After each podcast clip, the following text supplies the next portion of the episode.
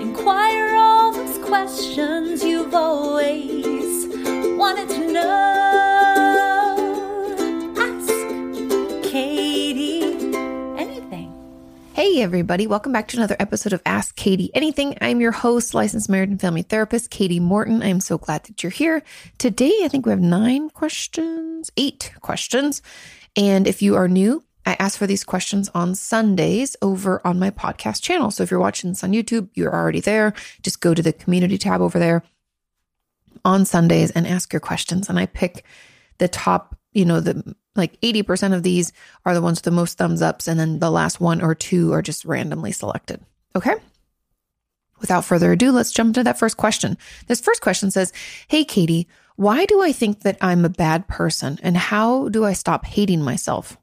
Whenever anything remotely bad happens or I inconvenience, quote unquote, inconvenience someone, the slightest bit, for example, taking a doctor's time during my appointment, interesting, telling my boss I can't come into work because I'm sick, or someone giving me a gift, someone holding a door open for me, my brain starts the mantra of you're a bad person and you should kill yourself.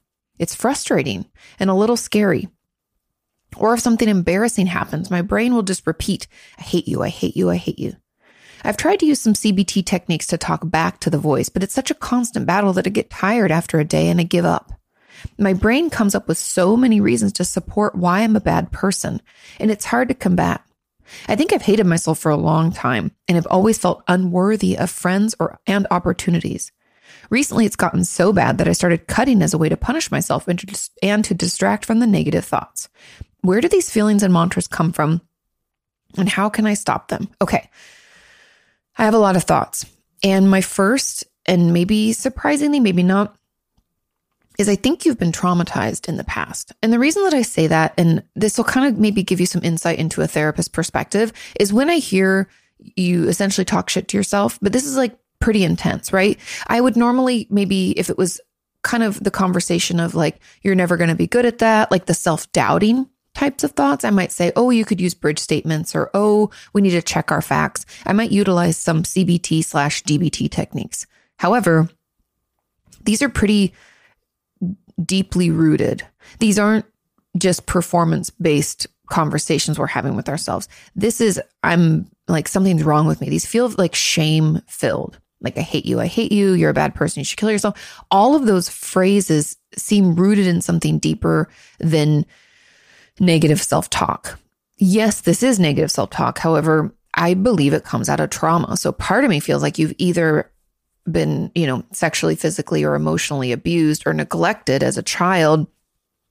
And that's why there are these deeply in like CBT and DBT, we talk about like firmly held beliefs, these false beliefs about ourselves, right? They're like, they're deep down. They usually are something to the effect of, um, I'm never going to be enough, or no one's ever going to love me, or, um, you know, I'm just a bad person. And yours might be, I'm, I'm a bad person. No one's going to, you know, might be all of those things. But this difficulty with taking a doctor's time during an appointment, telling your boss you can't come to work because you're sick, like all of the basic ways of having, uh, I don't know, not even, I don't want to call it healthy boundaries, but just having a regular life seem to, in your mind, you have said that that equates to you inconveniencing someone else. And that just feels like an, a, a, trauma response, meaning I think you're, you feeling like you're quote unquote inconveniencing people is like a fawning response. We're like an extreme people pleaser. And if you don't know what I'm talking about when I talk about fawn, we have this stress response, which when our body feels like it's under threat, it goes into fight, flight, which we hear about all the time, but it also can go into freeze or fawn. And freezing is when we like dissociate and we kind of like play dead. And essentially that's something that we, can do because we don't have the opportunity to fight back or run away. And so, um, so instead we just freeze.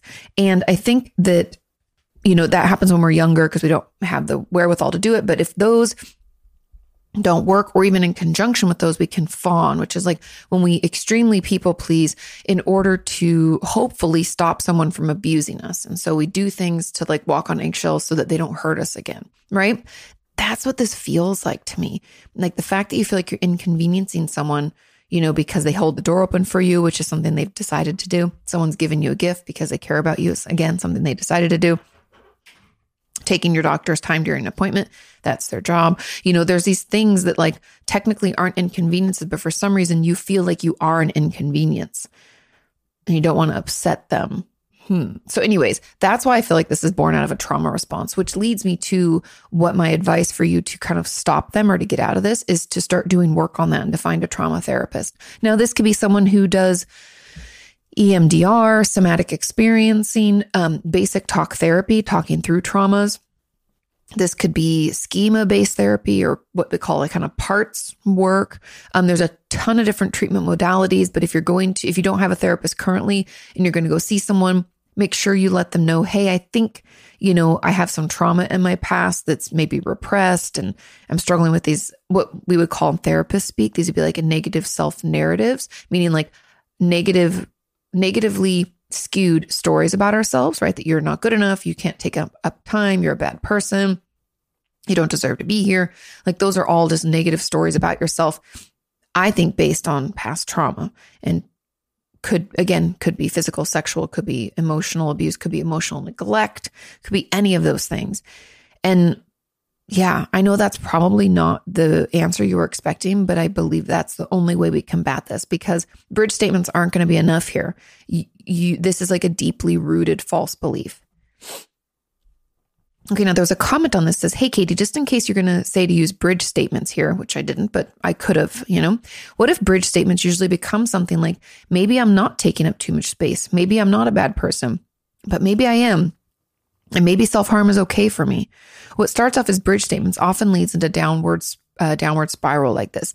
I think that's because these are trauma based responses. Now, yes, those bridge statements can assist us while we're also doing the trauma work, but on their own, they're not going to be enough because it's almost like, um, somebody gave a good example is on a different, it was a comment below a different question. But they said, I feel like I'm trying to soak up the Pacific Ocean with a single tampon.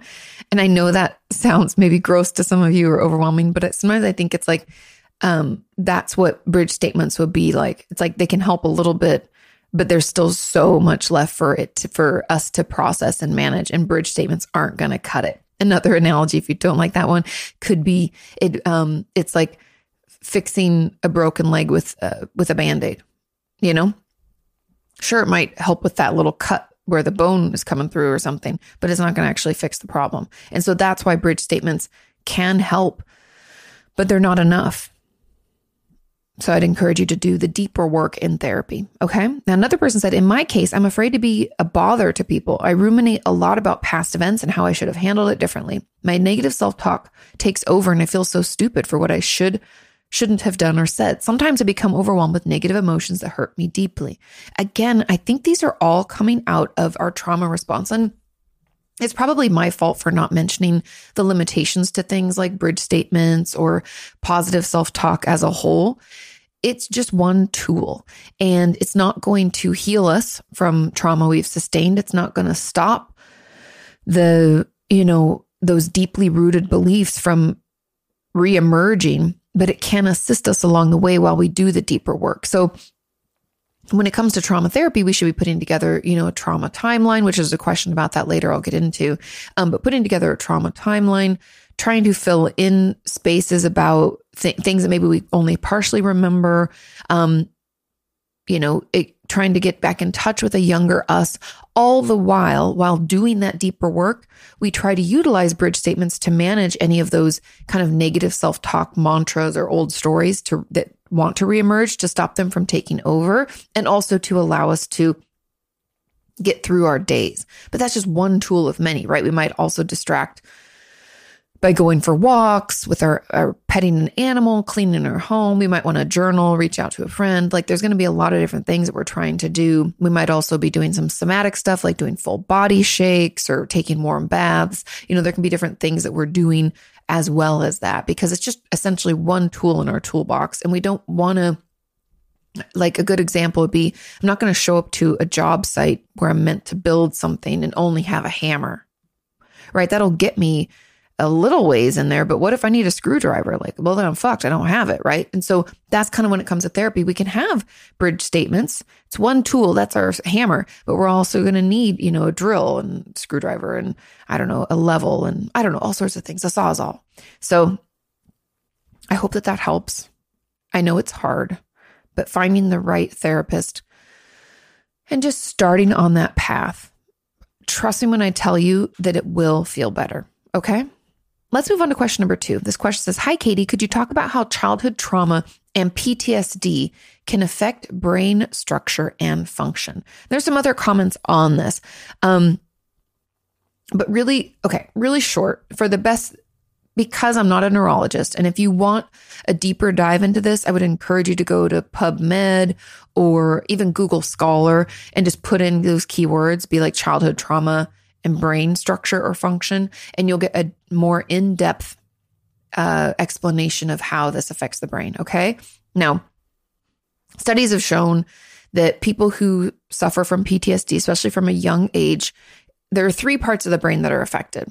There's the amygdala, which I've talked about before, and I'll talk about that a little bit in a second, hippocampus, and prefrontal cortex. And again, this is just my understanding. There could be a deeper, more, you know, in depth studies about this. Let's start with the amygdala. Now, the amygdala is part of our limbic system, which is in control of our stress response, that fight, flight, freeze, or fawn that we were talking about.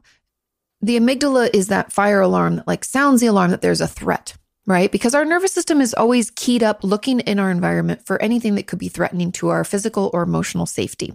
When it thinks something is a threat, it sounds the alarm and the amygdala takes over and it pulls our prefrontal cortex offline. So when we're under threat over and over and over, it will become enlarged and become more vulnerable to being triggered, meaning that a smaller amount of a quote unquote threat can cause it to do its thing, right? To sound the alarm, shut down our prefrontal cortex, and go into fight, flight, freeze, or fawn. Okay. So people who have been repeatedly injured or traumatized can have an enlarged amygdala and an overactive one at that. Okay. So that's one way. The second, like I said, the prefrontal cortex, it is, um, the thing in our brain, the part of our brain responsible for like organized thought, like planning, preparation, um, also putting together like full and complete sentences that build on one another. When we're in fight, flight, freeze, or fawn, that part of our brain just isn't important, right? It doesn't really matter if we can be organized. We need to get to safety. If you think about, if you just stop thinking about trauma and think about threat, like think of us as cave people and a bear is after us. I don't need to put together organized thought, right? I don't need to put together beautiful sentences that make sense or be able to plan for the future. Right now, I just need to get to safety, right? And so it goes into like primal instinct. And so that prefrontal cortex can thin over time if we find ourselves traumatized over and over, essentially because it's not being utilized and um the the parts of it that need to function. Essentially, the um, the limbic system and amygdala is like taking over more space, and the prefrontal cortex isn't being used as much, and so it it thins. Now, why exactly that happens? Again, I'm not a neurologist. I'm sure you can read up on it and find out more. We just find that in brains that have been traumatized for a long period of time. Okay. Now, the third component is the hippocampus, and the hippocampus is is they they hypothesize and they believe that it is where a lot of our memories from trauma are stored. Now, I wrote about this in my book Traumatized. I did a ton of research about the brain and trauma to help not only myself better understand it, but then help you better understand it. Um, but they trauma memories they believe are stored differently than regular regular memories, and so for people who've suffered from PTSD for a long time, the volume of their hippocampus can be smaller than others. And that's why it can often mean that it's harder for us to recall memories from trauma. Now, again, why it's smaller, I don't know. I would have assumed based on, you know, like the amygdala gets larger because it's overworked. I would assume if the hippocampus is involved in that trauma memory thing that it would get larger, but they find that it's actually smaller.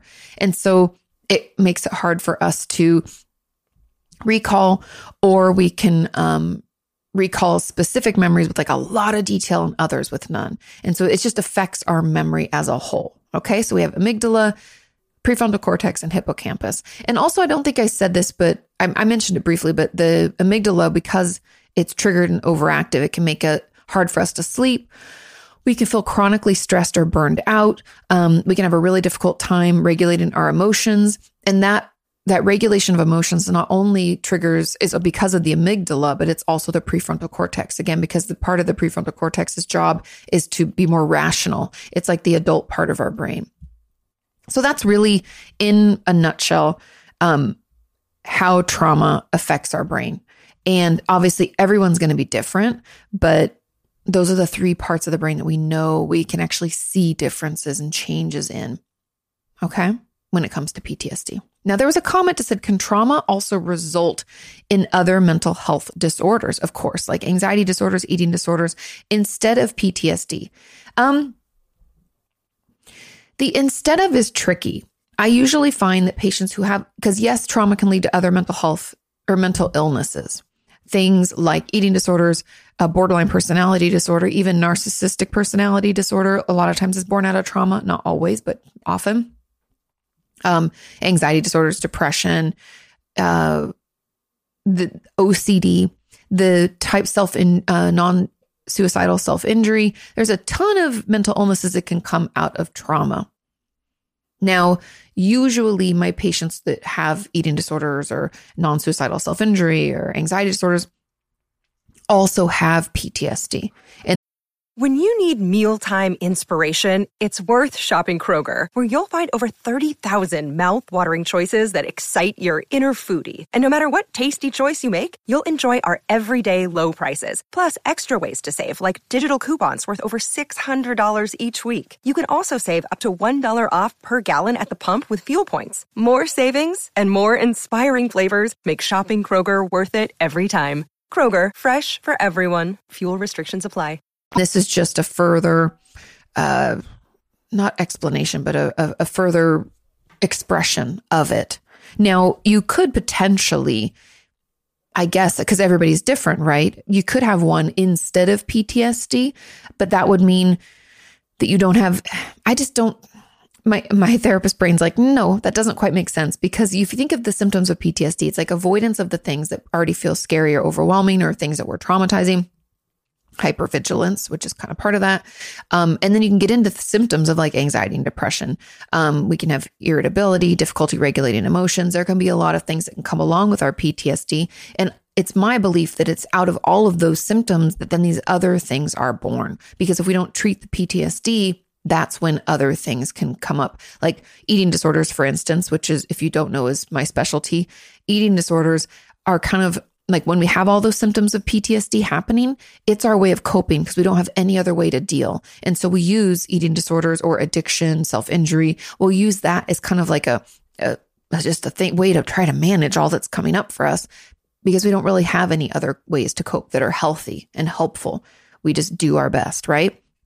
And so that's why I believe those happen. But like I said, I'm not the end all be all. I don't know everything.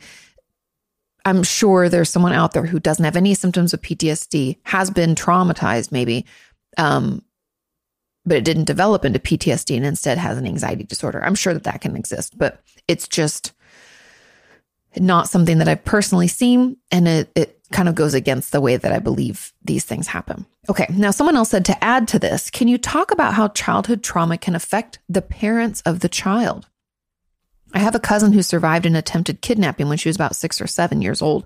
And I remember her seeming like she'd handled it well. And I don't think she was actually affected by it much, other than possibly becoming more socially anxious.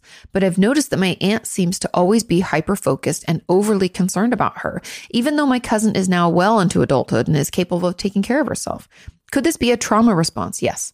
If, and if so, how can my aunt, who wasn't even present during the event, be so affected by it while the person who actually experienced it firsthand is completely fine?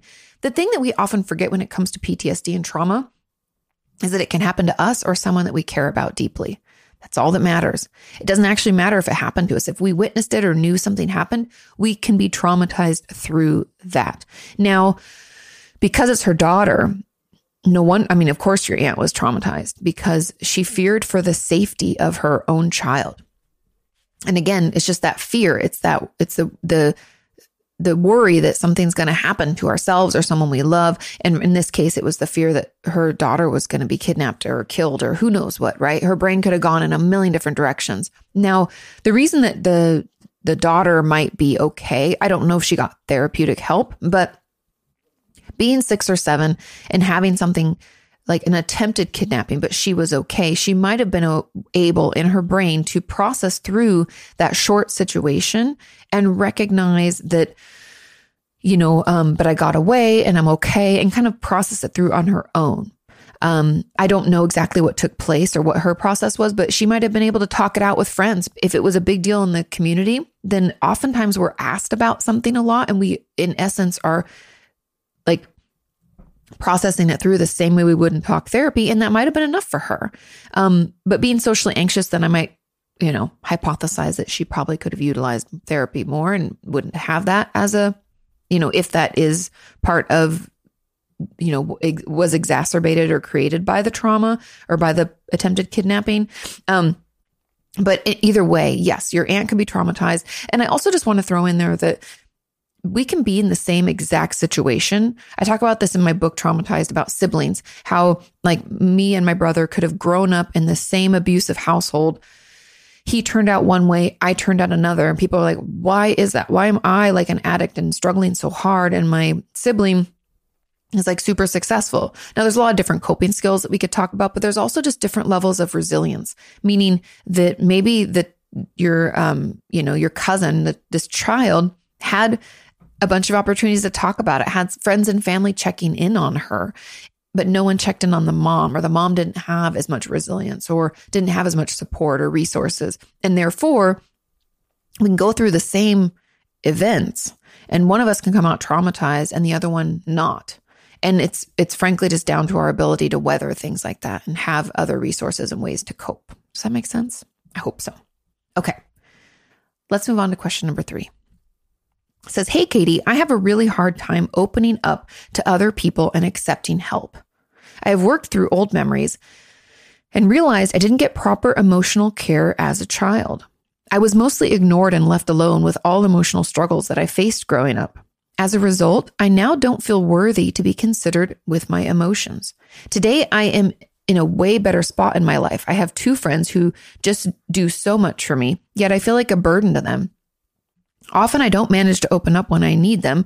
And when I notice the smallest hint that my friends might not have the energy to deal with my problems, I feel terrible forever thinking that I was deserving of attention. So my question is pretty straightforward. How can I learn and improve on working together with my friends? I have a tendency to isolate. Um, I would much rather have a stronger, a stronger relationship to support me, but often isolating seems like the easier alternative. What can I do instead when I feel like isolating? Great question. To be truthful, again, I'm going to push for therapy because friends, yes, friends are amazing. I'm glad you have these two friends that do a lot for you and you feel like they could be these resources and these kind of places you can go to. I guess safe harbors is what I'm, the word I'm looking for. Somewhere you can go to like recoup and feel supported and cared for.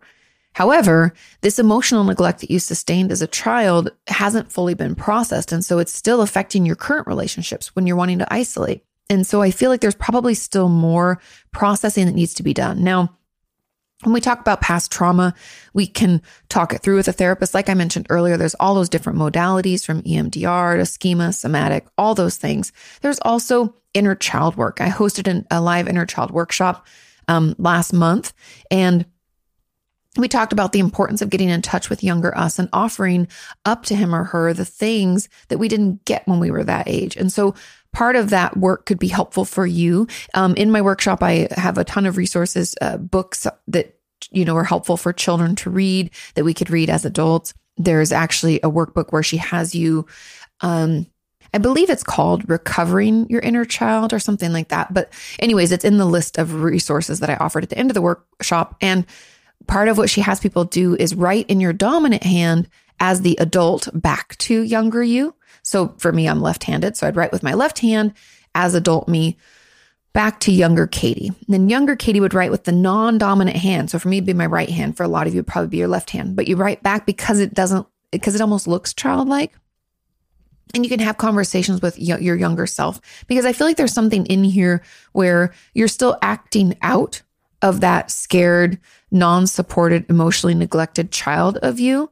And that's affecting your current relationship. So we kind of have to go back to how we felt as a child and be able to offer up to her some things that might be she might still be needing, things she might need to hear, um, support she might need to get. You know, there can be a lot of different things. And so overall, I feel like we can all benefit from this inner child work, but especially if we have any abuse in our past.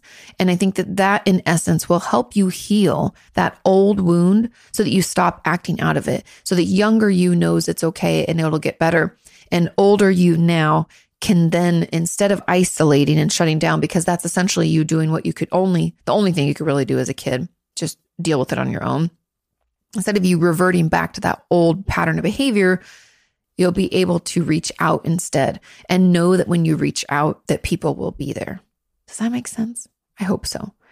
And if even if you can't afford to access my inner child workshop, I encourage you to get onto Amazon or wherever you buy books and just search inner child work uh, workbooks, inner child um, and it will come up and there'll be a ton of options. And I really encourage you to, to check that out. Also, you can go to my Amazon store because all the books that I use in the Inner Child Workshop are listed in there. So you can go to amazon.com forward slash shop forward slash Katie Morton. It'll all be there. Now, there was a comment that said, yes to this. And as an add on, Katie, what are your thoughts for the people who truly just cannot open up and trust others at all? I've been in therapy for over a year and a half now, and I just cannot ever imagine interacting with difficult topics due to hyper independence and strong trauma history. I trust my therapist enough to continue treatment, but I have a shutdown response anytime she ever gets too close. And I can even come across as combative at times, even though I truly don't mean to do so. On top of that, I have a tendency to lie and downplay certain details to appear better. Is it pointless to continue therapy? I'm trying to not be a difficult client. I just feel like my mind is combating any possibility to ever heal. You're not alone.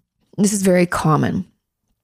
And part of me encourages you instead of so there's a couple thoughts. So my first is instead of trying to head on fix this, like I need to open up, I need to talk about things. What if in therapy we talked about our struggles to do this, to open up and trust people?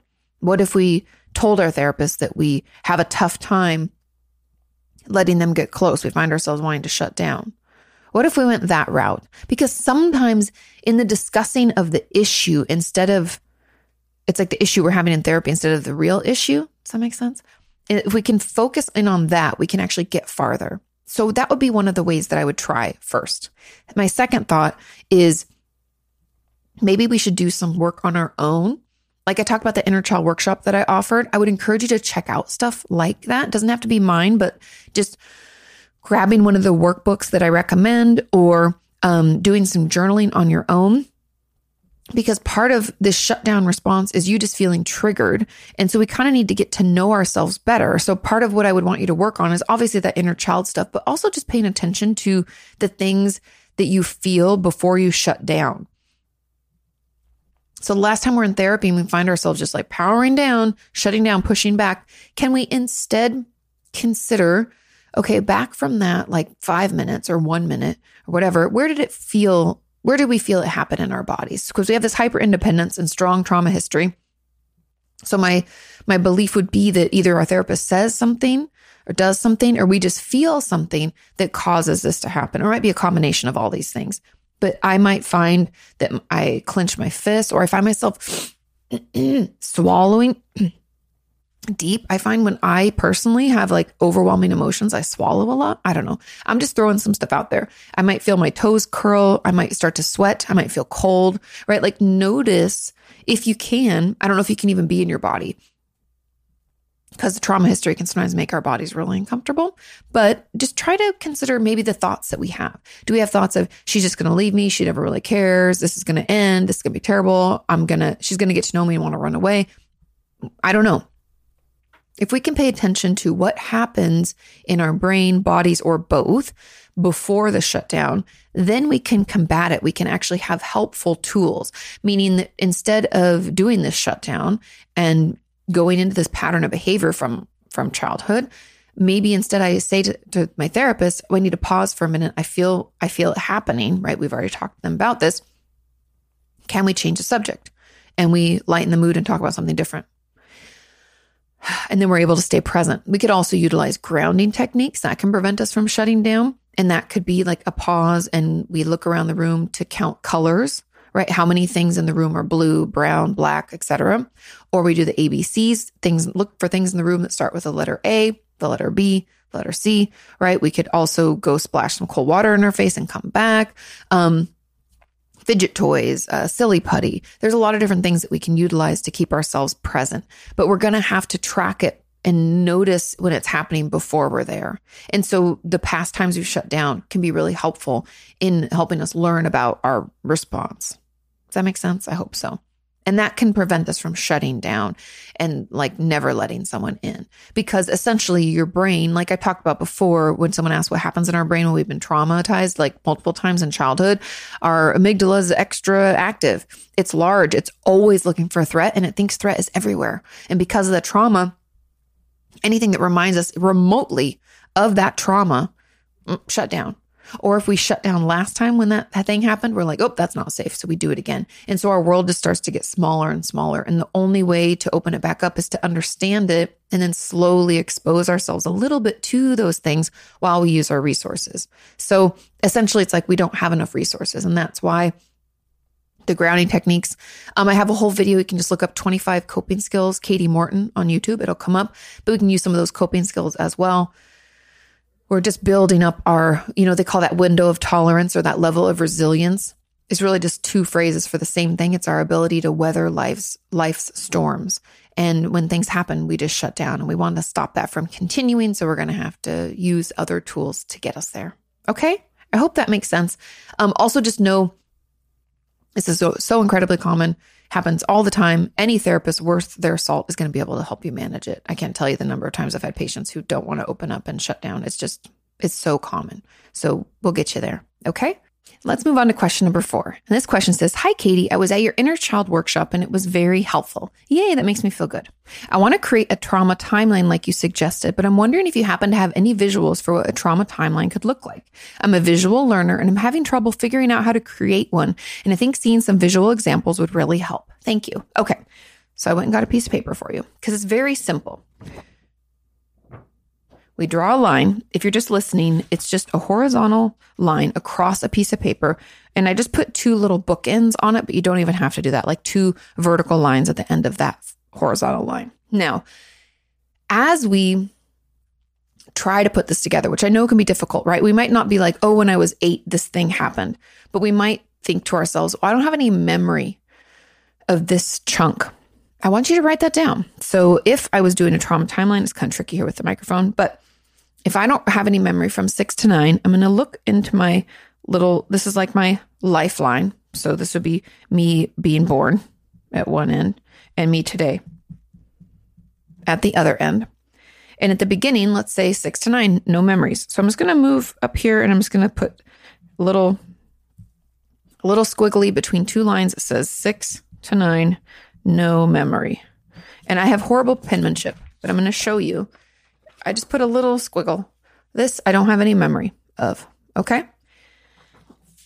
And I'm going to build off of that. So if I don't have any memory from the ages of six to nine, what, what is the memory that I have? How do I know I have no memory at that time? Is it because people have talked about things during that?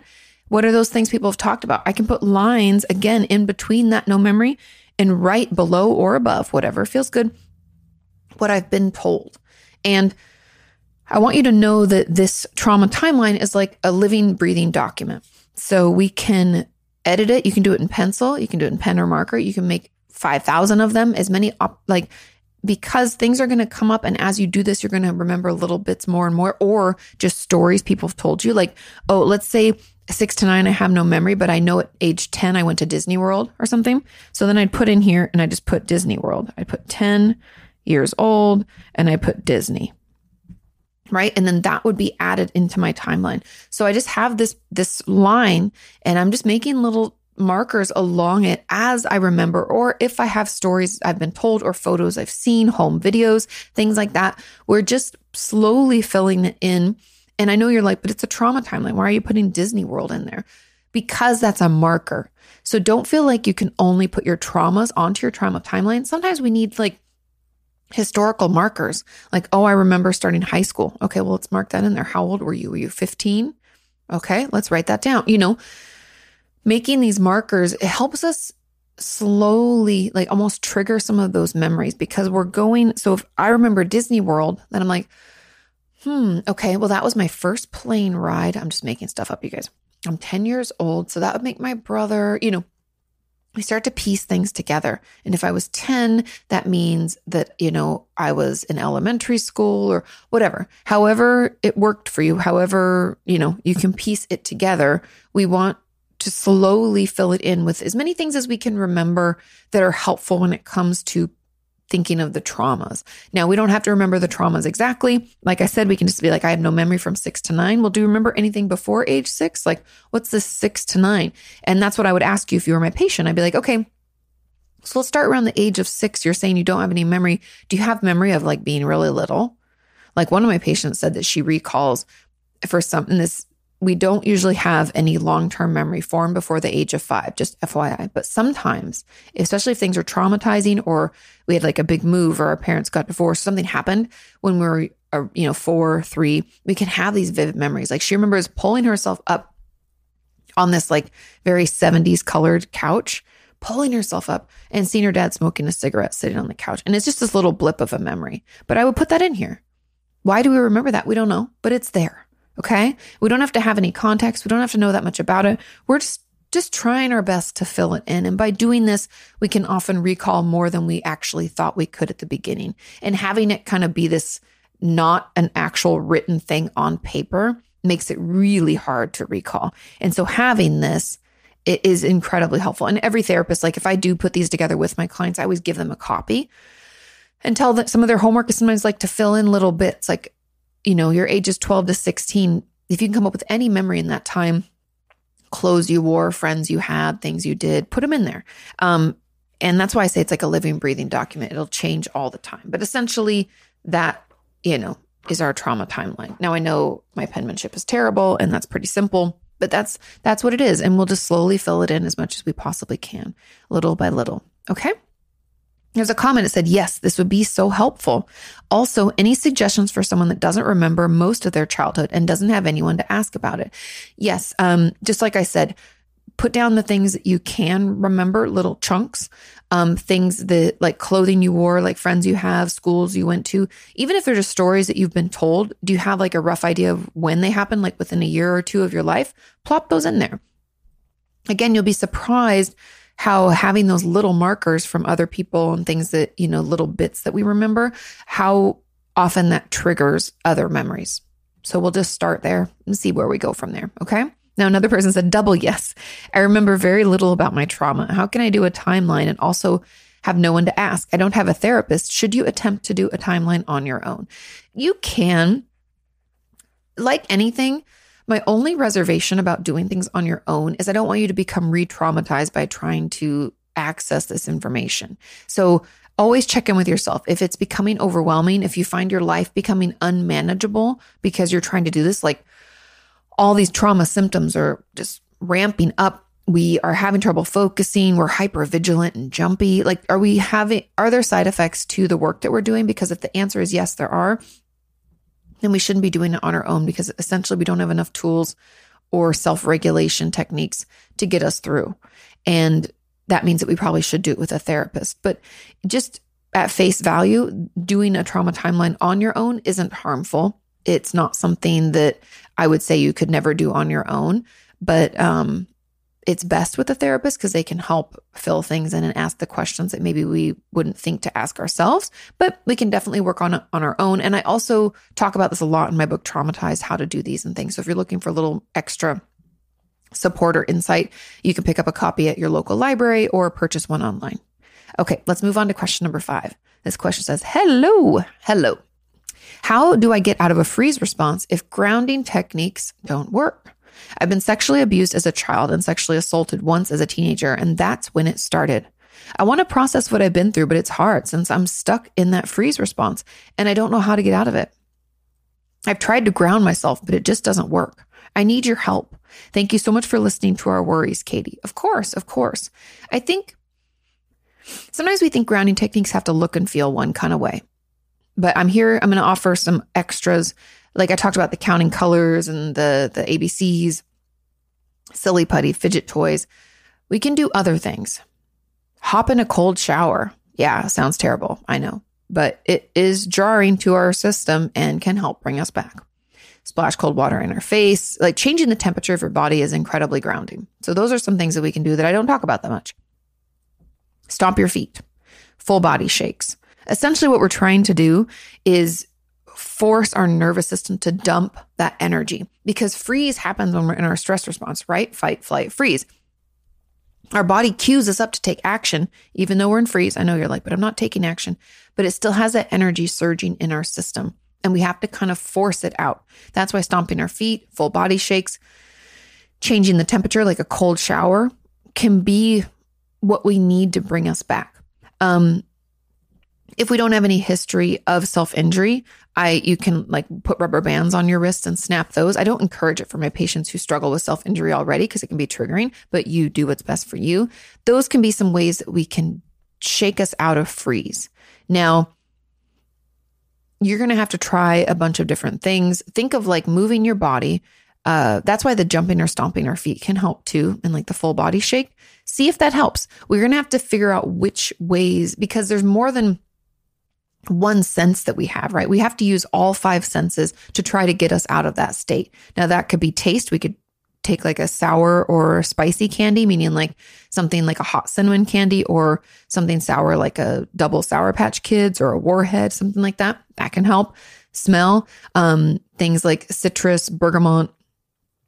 Uh, I think even eucalyptus can be really grounding. Things that are jarring, you know. That's why um, even smelling salts, if if you really get desperate, has helped a couple of my patients. Um, so there's those. Then so we did taste, smell, touch would be that stomp, that shake. We'd need to physically do something or the cold, like changing the cold water on our face or taking a cold shower. Um, you know, we need to find some way to use our senses to bring us back. Now, sight is something that I haven't had much success in with my patients, but if anybody has any tips about that, you can leave them in the comments down below. Um, but yeah, so what did we do? We did taste and smell, touch, um, sight and sound could be anything like could be loud rowdy music could be really soothing music. It kind of depends on what you're needing. Again sound and sight haven't been as effective in my experience but that doesn't mean it can't be effective for you. So trying different music trying you know uh, quiet noises loud noises things like that. A, spa music could be helpful whatever it is. We need to pull ourselves out. And it might be the opposite of what you think. Like I said, we think of like uh, calming things to be grounding, but I'm talking about like jumping, stomping. You know, we it could be some of those loud, more aggressive things that just jar us and pull us back. Um, so yeah, give those things a try because we need to maybe find some not that common or not as traditional grounding techniques. Now, there was a comment on this as moreover, is there maybe a list of possible emotion regulation tools, or could you name a few other than breathing exercises? Now, emotion regulation, breathing exercises really aren't emotion regulation. I know that sounds silly, but when it comes to DBT, I think what a lot of people forget is that mindfulness is this huge pillar that we go through at the beginning of any DBT work. And that essentially allows us to get in our bodies, be be more um, able to recognize our upsets and our stressors so that we can then decide what it is that we need to do when it comes to like emotion regulation and the biggest emotion regulation skills you're not going to like this but it's that halt or abcs please so when it comes to dbt halt stands for hungry angry lonely tired and the abcs please i'm going to forget them but it's in my book traumatized um, it's essentially taking care of your your basic needs. So the A stands for like accumulating positive emotions. B is building mastery, so doing something that you enjoy and getting better at it. C is like coping ahead, you know, rehearsing a plan ahead of time so that we are prepared and we don't feel overwhelmed. And then the please is like treating physical illness, eating, balanced eating, avoiding mood swings um, avoiding mood altering substances. We need to get good sleep and exercise. So, just those basic needs make us less vulnerable to our emotional responses and will help us regulate the best that we can. And so, those are the things that I always encourage people to do first. I know you might think, but Katie, that's not in the moment. You will be surprised if we're eating balanced meals every three to four hours. We're getting we're in bed and trying to sleep to get enough sleep, like seven and a half hours is the bare minimum. We're drinking enough water. We're taking our medication as prescribed. We're, you know, doing things that we enjoy or that we used to enjoy, and we're trying to get better at them. All of those things are going to be incredibly beneficial in helping us regulate our emotions because when we're not taking care of our basic needs, we're more vulnerable to them. And so that those are really the emotion regulation skills and tools that I would focus on. And again, I talk about it in my book Traumatized. Also, you can just get online and search um, ABCs, please, or emotion regulation tools and look them up. But those are the ones that I would do first. Okay. Another comment says, I have trouble using grounding as well and would also like some input on how to deal with the situation. I am trans and I have a sensory processing, processing disorder. And those two things are two things that make me dissociate. I dissociate from overwhelming sensations and from my body as it distresses me. However, grounding techni- techniques usually try to make you get into your body and more aware of your sensations and easily backfires. Katie, do you have any tips on how to adapt for that? Yes. Like I said, yours might not be about getting into your body. It might be about jarring like that cold water. I don't know if the sensations on your skin, because you said sensory processing. So I don't know if cold water, even though it's jarring and can bring you back, would also cause you to dissociate.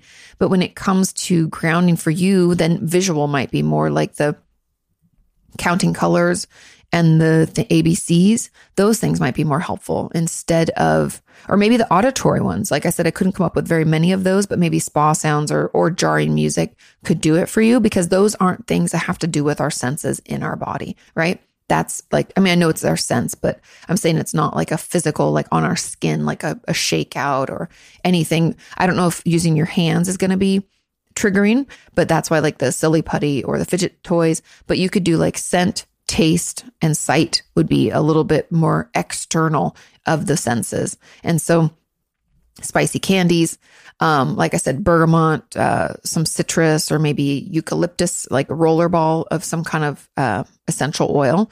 You can get those on Amazon or at any, you know, probably health food store kind of thing, like a wellness place. Um, those might be the ways that we could do that for you. And that just kind of keeps it out of your body so that it's not triggering. Okay. Now, someone else said to add on, Katie, how do you know if looking up in the context, I don't know if you guys have heard of this, but we'll get into it. In the context of helping or stopping dissociation is scientifically proven, or is it something that my therapist made up for a placebo effect or something? I have tried to find the research to support this, and they say that it exists. So I'll believe them, but I haven't seen it and I've looked and I've tried to search using terms and I've been unable to find it. If you can find it, put the link in the comments or um, let us know. Because there's a person I saw on TikTok. This is like probably a year ago now, but he's not a therapist. He's a like a life coachy type guy. I think he's just like a motivational speaker kind of person. He claims that if you look up, like your eyes, like look up, that it triggers a certain part of your brain and it helps improve your mood. Now, I've tried to do it myself to see if there's any improvement. I have not found it. But that doesn't mean it doesn't work for anybody. And so I never want to knock something. If it helps one person, it's totally worth it. I don't know of the neuroscience behind it. And I can reach out to my buddy Ben, Dr. Ben Rein. Um, he's uh, a neuroscientist. He would probably know. But again, I've done, I tried to look up on PubMed and Google Scholar, found nothing. So I don't know if it really is helpful, but if it helps you, keep doing it. I couldn't find the neuroscience behind it. Okay. Now, another question says, adding to that, what if I'm not comfortable with what I feel and it's so overwhelming, which wants makes me want to stay in that freeze response. But at the same time, I just feel like it's a waste of my time to stay in it doing absolutely nothing about what I'm suffering from. It's a more comfortable space to be in, but the guilt and shame of choosing to stay there is killing me. Okay. I get it. There's a reason we freeze, right? It is overwhelming. We don't know what else to do with it. So we do that. What that tells me is that we don't have anything, we don't have any resources to cope with what's happening. And therefore, we prefer to stay in freeze. Does that make sense? So if we actually jog ourselves out of it, pull ourselves out of freeze, we're immediately overwhelmed and we want to go back. So I think we're going to need to come up with some better coping skills. Now, is that journaling? Is that talking to a therapist? Is that reaching out to a friend? Is that collaging? Is that music? Is it going for a walk? Is it petting an animal? What is it? Because right now, whatever we have isn't working or we're not using it. And so I encourage you to try things. So if you pull your if you're able to pull yourself out of that freeze response, which it sounds like you are, then I need you to try to use some tools. Yes, it's going to be uncomfortable. Don't expect life to always be comfortable. I know this is like kind of tough love, Katie. Life is fucking uncomfortable from time to time, but we have to be able to hang in there and make it better. Otherwise, we just aren't participating. Then you're in your freeze response and memories are like half there. We can feel like we're like watching ourselves do something. We're not actively participating.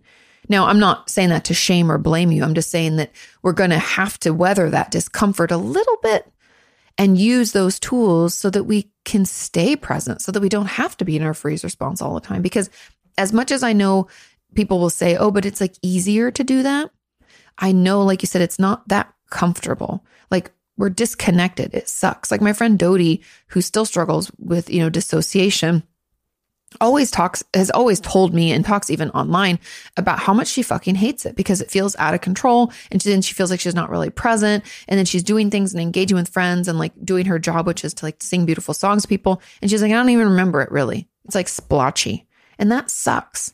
And long term dissociation fucking sucks. But it saves us in the moment Mm, it serves its purpose but we have to be able to handle that discomfort let's say try 30 seconds, then push it to like a minute and a half, you know, and keep building that muscle as we utilize other tools and skills. Now, I have again that 25 coping skills Kati Morton video. You can look it up. Go through some of those process based, also distractions. I find when we're coming out of freeze and we feel overwhelmed, distraction based coping skills are going to be the most helpful up front. After that, once we feel like we've taken the edge off, then we can try some process based ones. But the distraction based coping skills, things like going for a walk, painting our nails, organizing a part of our home, um, I don't know, doing repetitive tasks, folding laundry, vacuuming, you know, walking, things like that. Those are helpful first because it, t- brings us down from that, like, you know, our window of tolerance. If we're already being pushed out of it and into freeze, it pulls us down into the space where we feel a little bit m- more okay, more able to to stay present. And so if we can hang in there, we can use our distractions to bring us down, then we can try processing. If we go right into trying to process something like journaling or talking to a therapist, boom, we could shoot just right back into that free state because it's too overwhelming, right? We need some of that time to like distract, calm down, get into that. You know, maybe it's just like doing a body shake. Maybe we take a cold shower. We do any of those things, pulls us out,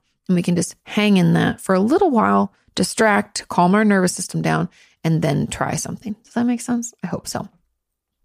Okay. Let's move on to question number six. This question says Hey, Katie, my question is How can you tell the difference between an anxiety disorder and something like complex PTSD? What symptoms would you look out for to differentiate the two? I definitely have social anxiety and have had this since childhood, but I've also experienced childhood trauma, abandonment, neglect. My therapist has mentioned anxiety many times in session and attachment trauma, but has never mentioned any other diagnoses. And I'm curious about whether or not he thinks I have anxiety. I'm too scared to ask him because I'm afraid of feeling invalidated and triggered. I become emotionally triggered and dysregulated so frequently and intensely that I really want to be able to put a name to whatever it is I'm struggling with. Many things. Okay. So I have a couple thoughts about that therapy type stuff, but let's get into the first question the difference between anxiety disorder and something like complex PTSD. Now, that on edge feeling, the hypervigilance would be a shared symptom. In anxiety, we can feel very on edge and very jumpy because we're cued up, right? Because anxiety is like that uncontrollable worry. We can think that something's going to happen or someone's judging. It depends on if we have social anxiety or generalized anxiety. But let's say it's social anxiety, like this person, we're always worrying what people are thinking about us. And if we're, and we think we're doing, we're doing something or going to do something that's embarrassing and we won't be able to get out of that situation. And it just builds and builds and builds until we just want to run away or we have a panic attack. Now, that hypervigilance or that on edge, that cued up feeling is going to be a shared symptom between complex PTSD and anxiety disorders. However, when it comes to trauma, we are going to, um, I guess I could see how this could overlap too. But the biggest thing with trauma is I'm always like, you avoid the thing that's traumatizing. But when it comes to anxiety, we avoid anything that triggers our anxiety. I guess here's the kicker. Here's the question. are we avoiding something because we're worried about what might happen? Or are we avoiding something because we're sure it's going to be hurtful and we can't even imagine, can't even stay regulated? We will dissociate. What is it? Now, I know that's kind of hard to tease out, but I guess the way that I would differentiate an anxiety disorder is that it's uncontrollable worry. And PTSD is avoiding things that remind us of the trauma. So we'd have to figure out what the trauma was. Like for you, you said it's abandonment and neglect. So I would argue that your PTSD would be triggered when you feel like people might leave you or you feel like people maybe aren't as responsive, right? That could be a trigger. Or if someone's just busy, right? Um, or maybe we could even be a, a people pleaser, like the fawning thing. We could think that if that we're always upsetting people, right? But anxiety, social anxiety, be worried that I'm going to embarrass myself or that someone's thinking poorly of me. It's a little different. And I know it seems really nuanced and it can be difficult to tease out, but that's how I would tease them out. Again, the PTSD is related to the trauma itself, which is neglect and abandonment. And the social anxiety is about uncontrollable worry that we're going to do something embarrassing. Someone's going to think poorly of us, right? It's more that, that type. And that's why we have to, again, see a therapist like you are. And I want to dig into the fact that he's never mentioned any other diagnoses and you're curious what he, if he thinks you have anxiety. It is, it's going to be important that you bring this up with him in the way that you brought it up with me say, I'm afraid that I'm going to be invalidated and triggered because I feel like I have social anxiety, but I've never heard you say that you think that. And I don't know if I have a diagnosis of that. And I'm scared to ask. Tell him exactly, say it exactly like you said it to me. Let him know that you're worried about that because therapy, especially diagnosing in therapy, it's important that you have their expertise but it's equally important that you have your experience, right? I've talked about that for years. Like it's with my expertise and your experience, we work together, right? That's what therapy is about because it's your diagnosis. As a therapist, I don't just give you a diagnosis. And even if you don't agree with it, I'm like, yep, yep, yep, yep. No, it's a conversation. I want to talk through the symptoms. I want to tease out, like I said, like what, how's your anxiety disorder showing up for you? And how's your PTSD showing up for you? And, and are they separate or are they together? Because sometimes one can lead to the other. And a, and a therapist or psychologist, psychiatrist might not give you both diagnoses. They might be like, has PTSD, has anxiety associated with trauma.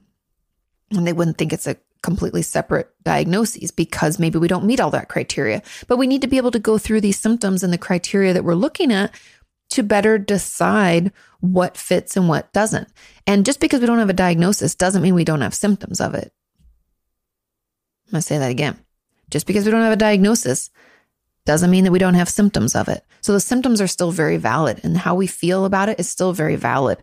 We just need to talk it out and figure out where those symptoms fall, what diagnoses our therapist thinks fit for us, whether we agree or disagree, and that's really important when it comes to therapy and treatment as a whole. We need to be able to tell them what we're thinking and feeling, get their feedback, and feel like we're being diagnosed properly and treated properly, right?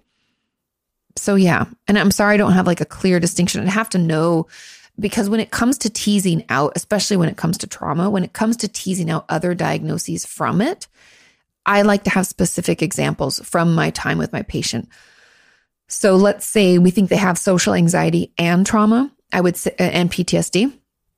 I would say something effective. Remember when you tried to go out to that work event and you were so worried that people were talking about you and you started to feel embarrassed, your face got red and hot and you had to go in the bathroom and then you had to leave. You started feeling sick. I'd be like, that's social anxiety. Right. And I'd be like, remember, when you um, all of a sudden dissociated because that person was wearing that cologne that reminded, you know, that those would be two different distinct situations and I could talk it through and help explain to them why I believe they have both diagnoses. Does that make sense? And so, because I don't have those kinds of experiences to pull from, I can't see which symptoms you line up with. And also, just last, and I know this is kind of goes without saying, but the DSM or the ICD, those are just some diagnostic they're just symptom lists and i they're not the end all be all and again just because we don't meet uh, the criteria doesn't mean we don't have the symptoms and it doesn't mean our feelings aren't valid. And i think we will in the future see treatments moving away from actually like using the DSM and ICD-11 other than for insurance purposes because it it is so limiting and it's so restrictive and not everybody fits exactly in things because we're all different, right? So just my thoughts. Okay. Now there was a comment on this that as a side note, why does social anxiety happen? I also have the disorder and probably experience emotional neglect too. Is there a correlation? It could there could be a correlation, but social anxiety occurs. To be honest, I believe much of anxiety is born out of a difficulty with our own self confidence and feeling like we belong in the world. You can see how that could tie to childhood emotional neglect, right? We don't ever feel like we belong. And belonging and connection are so important to us as humans. Like we're wired for it. It's part of our just our makeup that we're going to need connection with other people. And so because we've never felt like we belonged or we've never felt accepted or we have maybe we were bullied, right? And that's part of our uh, trauma. We can start to struggle to be in social situations and assume that people are always um, laughing about us. We're worried we're going to do something embarrassing. This, it's again, anxiety is all about worry. So we're have uncontrollable worry about what people are thinking about us and us embarrassing ourselves and not being able to get out of the situation.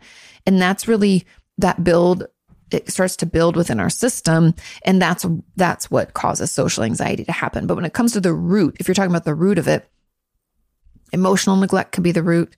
Um, it could be, like I said, lack of self confidence. Maybe we've, you know, just struggled in our life feeling like we belong not not for any reason of our parents but maybe just in school or at work we just always feel like we're kind of misunderstood. Um, it could be something that you know maybe we started off as shy and shy is different than anxiety. Shy is like more of a personality trait. Um, but it could have started off as that and built into something more. Um, it could be feeling like we need a sense of control because other parts of our life were out of control. And so it can start to build in that worry of like oh my god something bad's going to happen. Social anxiety, I'm sure, can occur for a lot of different reasons, but one could be emotional neglect and abuse. Um, yeah, definitely. Also, I know people who have an addiction in their family are more primed for depression or anxiety. Um, also, people who have untreated burnout can lead to anxiety symptoms. So, again, there's a lot of different things. I mean, there's genetic components to it. There's a component, a certain portion of our brain they know is linked to depression, anxiety symptoms. So there's a lot of different way, reasons it could occur for us, but one could definitely be trauma or emotional neglect because we don't feel like we belong in the world, right? We maybe don't feel understood or like part of the group. And that can make it harder for us to like assimilate or to become part of a group. Does that make sense? I hope so. Question number seven says, Hey, Kati, I was abandoned by my therapist back in November. I'm so sorry. Everything had seemed good. I had been with her for a year and a half and I went into crisis and I hospitalized myself, at which point she completely cut off contact. That's not ethically okay. I've struggled ever since. I've tried working with seven different therapists in the past nine months or so, but I cannot get myself to trust them. So I'm unable to open up and I end up quitting. I still think about this abandonment pretty much every day, and sometimes it hurts much more than others. How do I learn to trust again? To feel secure enough that I won't, that I will be able to open up again? And why is there such a stigma around therapist abandonment and abuse? I've searched all over for videos, articles, books on the subject, but it feels like it's just a taboo subject that nobody wants to admit happens. Help. First of all, I'm so sorry that this happened to you. It is unethical and technically it's, it's called patient abandonment and you could uh, file a claim against their license.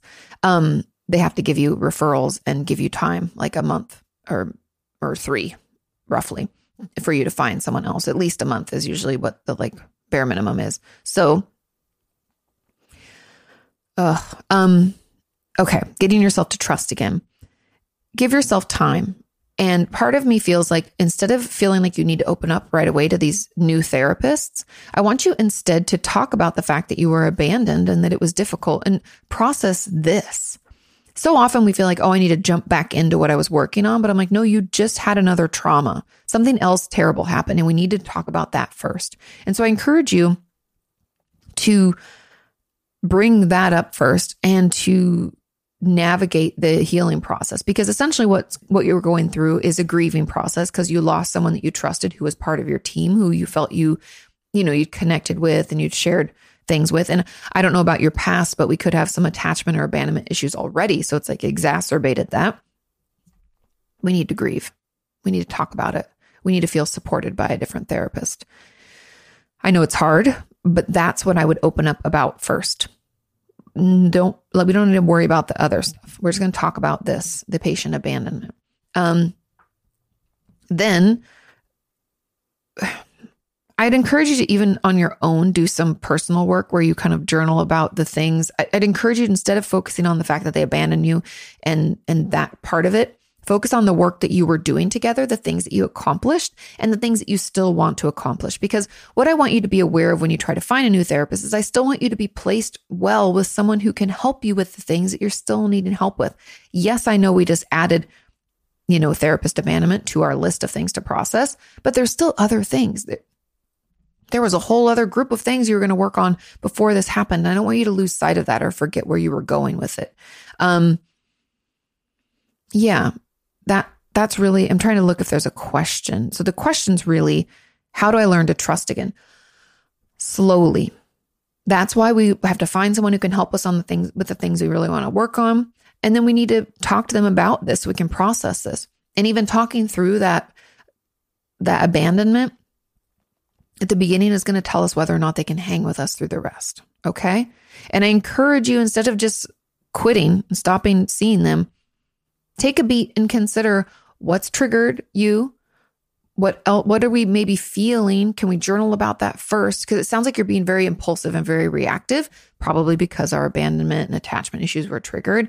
And can we do anything to soothe our system? Again, my 25 coping skills video will come in handy here. Can we use some of those to manage to get us through? Because I think again, we're we're being more impulsive than than we maybe needed to be or maybe we should be, right? We we need to try to instead of just allowing these impulses and these like sabotaging behaviors to run our life, we need to tap in and try to recognize where they're coming from so it doesn't keep happening. Does that make sense? I hope so. Okay. Um and why is there such a stigma? I think within the therapy, I'm just going to be completely honest with you guys. I think within the therapist community, if a therapist abandons a patient, uh, the new therapist or whoever's brought onto the scene always wonders why. Because there's kind of this like unwritten, not even a rule, but it's like a non communicated thing where you're like, well, if another therapist bounced, what happened?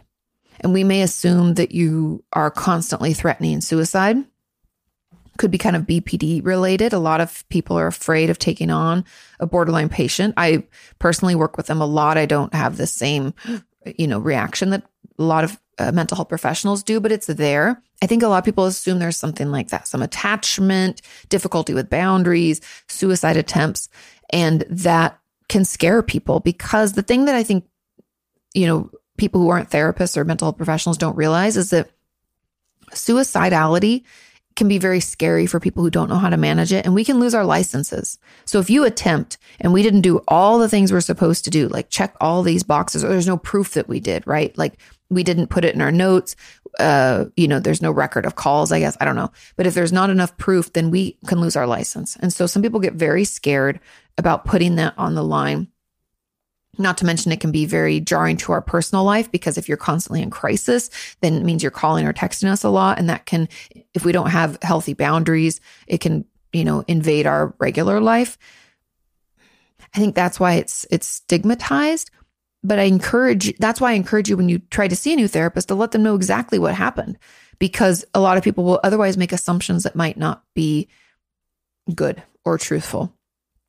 And I wish more people talk about it because therapists can like refer us out, not necessarily abandon us, but refer us out or not be able to treat us for many reasons. One of the main ones for me is usually when I think someone needs a higher level of care, but they refuse to go. And then I can't continue seeing them ethically. And that happens with my eating disorder patients, with my BPD patients, because they're too reactive and they need more support than I can offer. And I've gotten pushback over the years where people are like, I do not want to go. And I'm like, but I can't keep, you're not, we're getting worse, you know? Um, so there can be that pushback. Or if it's just outside of my scope of practice right? Like i don't treat addiction in my practice.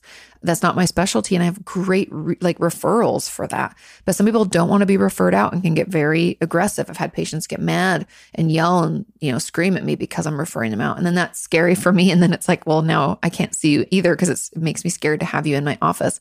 Um anyways that's why it's important that you communicate what happened the the situation with your past therapist, how it'd been all fine. And then you went into crisis and you took yourself to the hospital, keep yourself safe. And then they didn't see you anymore. And I think that honesty around the situation will help a therapist see it clearly, understand the situation, help you process it through, and then support you. You might want to find someone who's attachment based because that might be helpful too, especially navigating this reopening up. I find attachment based therapists to be really helpful with that. Um, yeah, anyway, those are just my thoughts. I hope that that helps a little bit. Okay. Now, there was a comment on this says, Hey, Kati, I have a, another ethics question for you. I've been in therapy for years, and about a year ago, my therapist disclosed that their child saw my mom professionally. Hmm. I wasn't told until months later, but I'm now realizing it's been harder to dig into my childhood and just talk about my mom, hardships currently, but haven't really done the inner child work. And I'm wondering if this is a conflict of interest. For context, my mom is a very uniquely skilled person in her practice, and our town is only about 70 ish thousand people. What should the next steps be? Should I find a new therapist and dwindle down sessions with her or continue? It's really up to you. Because your mom is so uniquely skilled, it's very likely that they won't be able to find whatever she does uh, it's it's very likely that your therapist won't be able to find someone for their child to see. Now, the reason they disclosed it is because eh, technically and ethically they're supposed to because it's a potential dual relationship. Now, and also like if you happen to be at your mom's office, I mean, I don't know what the situation is, but and saw them come in, that would be uncomfortable eh, for you and, you know, it just it's so that we can kind of mitigate that. We're supposed to talk about it, figure it out. I don't know if you've talked with your therapist about your thoughts on this, but I would let them know. And if you find it getting in the way of your of you being able to do the work that you need to do, then for your own best interest, I would encourage you to find someone else. Does it suck? Yes. Is it fair? No. But I don't want you to be impeded by the fact that your you know your therapist child is seeing your mom. I don't want that to get in the way of you being able to do the work that you need to do. I do want to let you know that she, I, I would assume she's a good therapist and you've liked her. It's not going to change her ability to work with you. She seeing you and seeing your mom and totally different. It, they're not related. And good therapists are able to compartmentalize and kind of cut off things from each other. That's like the the reason that I've been able to see friends for years and neither of them knows that I'm seeing the other unless they shared it amongst themselves but I never let on about anything and very you know very good about never sharing any information with the other. But you know it can be tricky for the patient to know that that you're you know that your therapist is seeing your mom in another context. And if that's again getting in the way of you doing your therapeutic work then by all means I encourage you to you know dwindle down sessions with her get some referrals and see someone else. But I do encourage you to tell her why let her know that this is getting in the way. And you and she might have you know good explanation as to why it shouldn't affect it or she might support your decision and give you some good referrals you know? But it's up to you and whether you not whether or not you think it's getting in the way of your treatment okay? Final question question number 8 says hey Kati this is my question. How do you deal with a sick or dying abusive parent? Ooh tricky. I started grieving a few years ago when I realized my father won't change. He said he was always like this and he's too old to change. But seeing him sick now makes me sad. And at the same time, I feel relief because he's too weak to say cruel things or be violent towards me. Recently, he sent a farewell text to me and my sisters, and I don't know what to do because even if he is sick or healthy, I still don't trust him. I wouldn't either. I feel awkward when he's trying to be grateful or polite. I feel like it's a trap, and I'm scared that if he fully recovers, he may want revenge or to be abusive again. How can I navigate this? Thank you. Great question. Okay. When we have a parent who's been abusive, maybe it's because you know they're physically sexually or emotionally abusive maybe they're a narcissist um, but they've done things to harm us in the past and now they're sick and dying and they can start to feel alone i find especially parents who've been super abusive throughout their lives are on, very isolated. They usually don't have very many good relationships because they're not really capable, right? And so I want you to reflect on what would be best for you. Remove as much as you are able, which I know this is difficult, remove what your father thinks from your brain for a second. And I want you to consider the best moves for you personally. Meaning, do you think that you're going to regret not seeing him before he dies? Are you going to regret seeing him because then he could say an abusive thing and it's going to be detrimental and we're going to fall into that spiral again, right? Really think it through and take some time. I encourage you as much as possible, remove any guilt or shame that your father used to try to throw at you. Like, you're so ungrateful. You're such a bad blah, blah, blah. Like, take that out of the equation because that doesn't fucking matter. I don't care what your dad thinks or feels. I only care what you think and feel. So consider that for a minute. What's best for you? No one can tell you what the right thing is to do. I encourage you not to listen to your siblings, even because this is a you thing. What would be best for you in the long run? Only you know that answer. And your siblings and you will do totally different things because you're totally different people. I'm sure some of them are like, I'm never going to see him again. They've cut him out completely and they're fine with it. And that's fine. And that might be what you want to do, or it might not. But I want you to feel free to act in a way that is, is best for you emotionally. And I can't answer, you know, that's the best answer I can give you. I am always very nervous to have my patients make themselves available to more cruelty. So, wanting to see him or talk to him or reach out or do any of those things, I want it to be done with the utmost care and planning. So, putting together safety plans. And if things do start to derail, I want you to be able to get out of there immediately without any shame, blame, or guilt. Be like, well, you looks like you're the same person you used to be, and you just leave, right? Um, or if it's a call, you hang up. And I know that can sound rude, but I want you, if we're going to engage, I want you to feel free to withdraw if it's not healthy for you.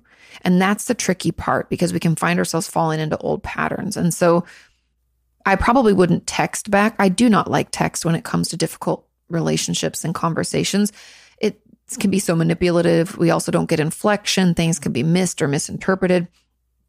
Also allows them just to send a barrage of shitty things if they feel feel so inclined. Um, if you feel if you want, you can block them on text so you don't get those things.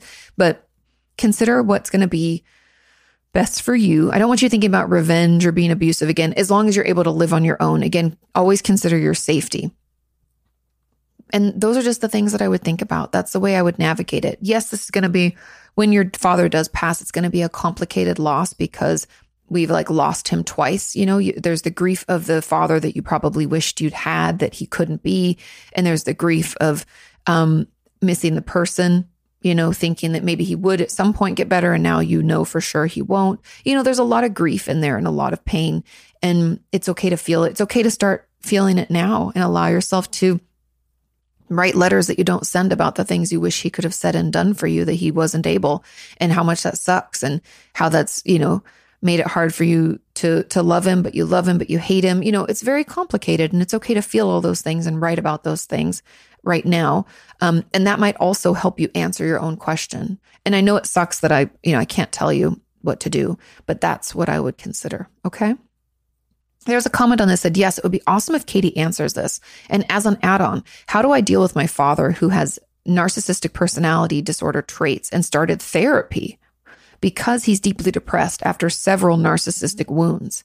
It seems rare that somebody with NPD keeps going to therapy. He seems to continue, and that's now more than a year that he's been doing it. For context, it is my therapist who told me that he has NPD traits. My father's girlfriend broke up with him during the confinement. At the same time, his colleagues uh, put him on or gave him a trial, which he won. He's upsetting everyone, but works very meticulously. Before that, I cut him out of my life too. I had to because my life was such a roller coaster and it was impossible for me to keep a job and healthy relationships in my life with him around. He was deeply neglect he was deeply neglected as a child and only learned to talk at school. He neglected me emotionally and physically, but to a less severe degree. I have complex PTSD because of these childhood traumas, and I know I need to be careful to be able to finally construct my life. But now that I realize he's making the effort, I want to help him. I don't want to abandon him because I love my father. Okay, this is tricky. Um, you're not responsible for him. Now, I know that's hard, and he probably has made you feel somewhat responsible for his emotional state many, many, many times in your life. And it's like your role to play. You're like, oh, I can make him happy. I'll do everything just perfectly. I'll be that perfect child, and everything will be okay. You're not responsible. Sure, he was neglected as a kid and had a shitty upbringing. That sucks. So I feel bad for him. But that again doesn't, the thing that's I think hard for people to understand, and maybe it's the therapist in me that can do this, but someone having a shitty upbringing, I can simultaneously feel bad for them and be like, God, that fucking sucks. And then also hmm. think they're a total piece of shit because of the way they've interacted with others and the way they've treated people in their lives. I can hold those two things. I can be like, oh, that's really, that's, that's so sad. I hate that that happened. But you're still responsible for your actions. I want you to consider if you can do this with your father, because what I hear in your question is that you, for some reason, feel bad and you don't want to abandon him. You feel somewhat responsible. And maybe that's the wrong word. Maybe it's just because you care about him because he's your father. And that's fine.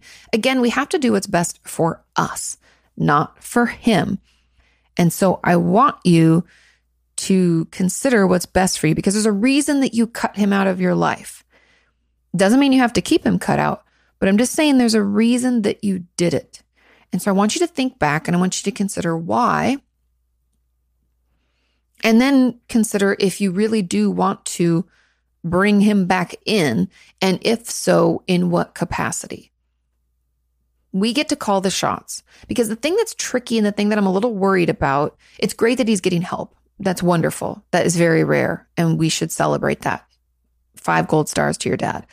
But I do worry about the manipulation factor because when someone has narcissism, even if they have symptoms of narcissism, they tend to do everything they can to manipulate an emotional response to get you to do what they want.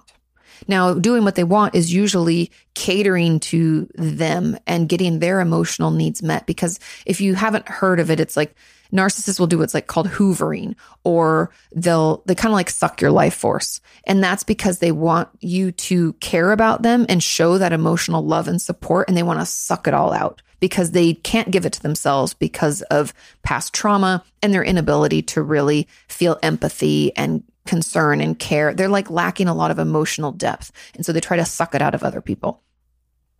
This can lead us to feeling very manipulated, very used and abused, and usually emotionally neglected. Like if anybody thinks about a parent who has narcissistic tendencies, the warm, loving, supportive parent that a lot of people can relate to, we can't because we never really got that. Like you said, you know, they're emotionally and physically neglected. So, anyways, I don't want to get too much into narcissism. I can see myself going on a whole tangent, but I just want you to consider we need to kind of do what in CBT we call playing it out. I want you to play out like the best case scenario, like rose colored glasses, amazing. Everything goes perfectly. That would be like my dad is able to manage his narcissistic urges. He's not manipulative anymore. He's supportive and inner child me finally gets the love and care that I so desperately want. Okay. Now, what's the worst case scenario? I open myself back up to it. My life gets into the shithole again. I'm up and down on a roller coaster, and my dad is hurting me more than ever before. And what's the most likely scenario? It's probably a little bit of both. Because your dad's in therapy, let's hope that there are some things that are improving. However, he's still going to manipulate you with probably without even realizing it, but maybe with realizing it. We don't know. And so we're going to have to have some kind of defenses for that. And so I'd ask your therapist about this. If you do want to maybe allow him hmm, a little bit back into your life, what would that look like? What would the boundaries be? I want you to consider this all before doing anything. We don't want to act impulsively when it comes to this. We don't want to let someone in who we've previously cut off because we just forgot how bad it was. That can happen sometimes. That's almost like breaking up with a really bad girlfriend or boyfriend. And then later you're like, but I think we can make it work again. I love them so much. We forget all the toxic shit that happened between you two. And then we get back into it only to break up again. I don't want that to happen with your father. I don't want you to get back into this kind of relationship and be abused again because that's hurtful. And especially if you don't feel like you're able to weather that storm, I don't want to put you in that position. So let's consider, let's play it out. And then we can put together a plan if we feel like at that point we want to let them back in. If not, then don't. And it might be helpful in the therapeutic sense to write a letter that we don't send saying goodbye and why you can't allow them in, why you have to protect yourself. Because again, like I said at the beginning for this first question, you have to do what's best for you. I know it's hard, especially when we grew up with a narcissistic parent. We can struggle to put ourselves first. We can always think of them first. And oh, I was, we can make a lot of assumptions because we're used to walking on eggshells, trying not to upset them. So we're like, I'm sure that they're thinking this and they're feeling this way. And the therapist to me is like, try to not make those assumptions about them. We don't know how they feel unless they tell us. And we know through historical, if if this is true, if it is really narcissism, historically speaking, when they tell us how they feel, it's usually done as a manipulation tactic. So we might not even really know how they feel. So it's not even helpful to try to assume. It's better to just acknowledge how we feel, what we're going through, and make the best decision for us. Okay? I hope that helps. I know it's complicated. I know there's a lot of moving parts when we have it's a parent, right? It's hard to have a parent that lets us down that much and that to cut them off and never let them back in. That can be really stressful. But if it's what's best for us, then it's what's best for us. And then we get to grieve and process that in therapy, you know? And I just want you to know it can and will get better. Okay. Thank you all so much for watching and listening. Thank you for sending in your questions. I hope you found this helpful. Um, remember, I do ask for the questions on Sunday, so hop over to my YouTube channel in the community tab and ask them there. Please share this podcast. Please leave reviews. It really, really helps. I love you all. Take care of yourselves, and I'll see you soon. Bye. Thank you.